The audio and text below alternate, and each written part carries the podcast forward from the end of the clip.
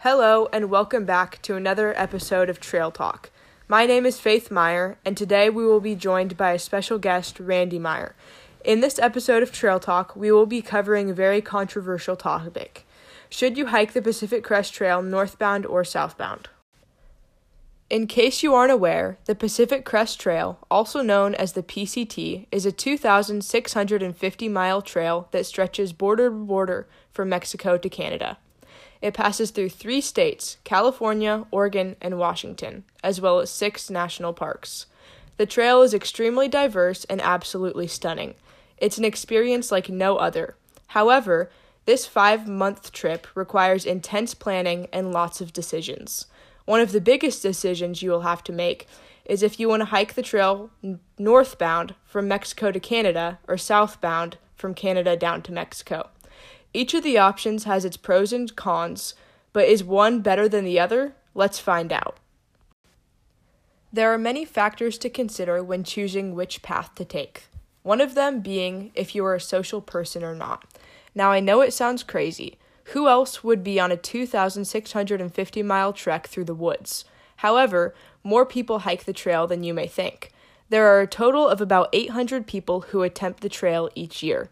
You know what is even crazier? 90% of those people are northbounders. So, yes, it does matter if you're a social person or not.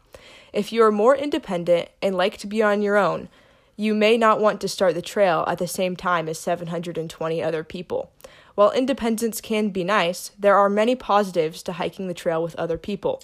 Of course, living out in the wilderness for months can be dangerous, and it is nice to know that you have other people who are there for you and have your back. If something were to happen to you on the trail, it would most likely only be a matter of hours until someone passes by and can help you. On the contrary, when hiking southbound, you may go days and even weeks without seeing a soul. Another thing that can be good about hiking northbound with lots of people is that you can meet new people and make friendships. Most people that I know of have made some of their best lifelong friendships on the trail. You essentially develop a trail family, and you are there for each other along the way. So, Randy, what are your opinions on the matter?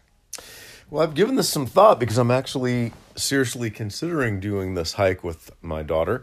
Um, so I would say for the on the topic of the social aspect of the trip, I would definitely want to be a northbounder.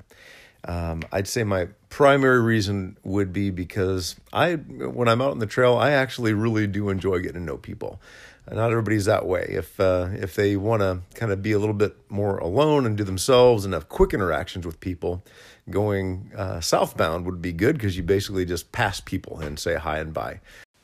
Now, the next thing that is important to consider is the early conditions of the trail. Of course, since each terminus is on opposite sides of the country, the terrain will be drastically different.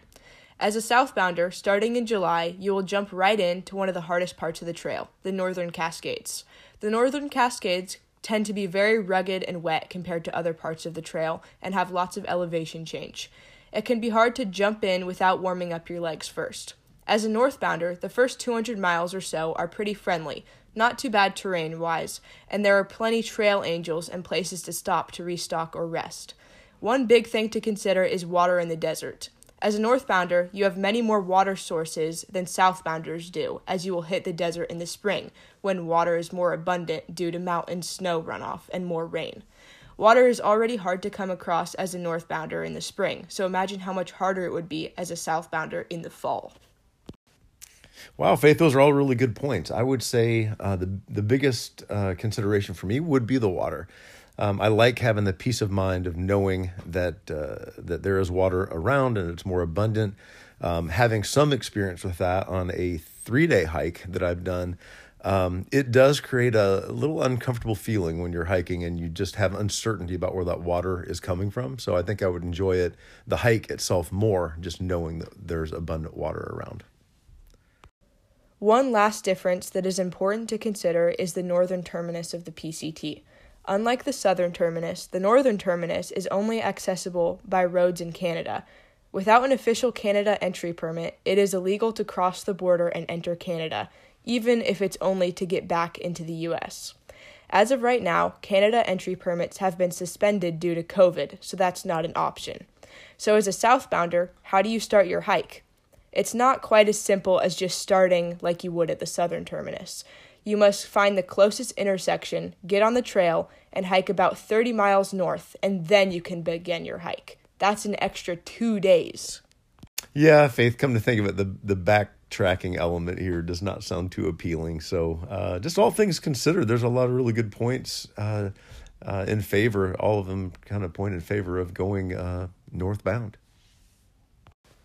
So, as you can see, there are many upsides to hiking northbound, and if you're considering taking the 2,650 mile trek from Mexico to Canada, I highly recommend hiking northbound. However, either way, hiking the PCT is a huge accomplishment and a life changing experience.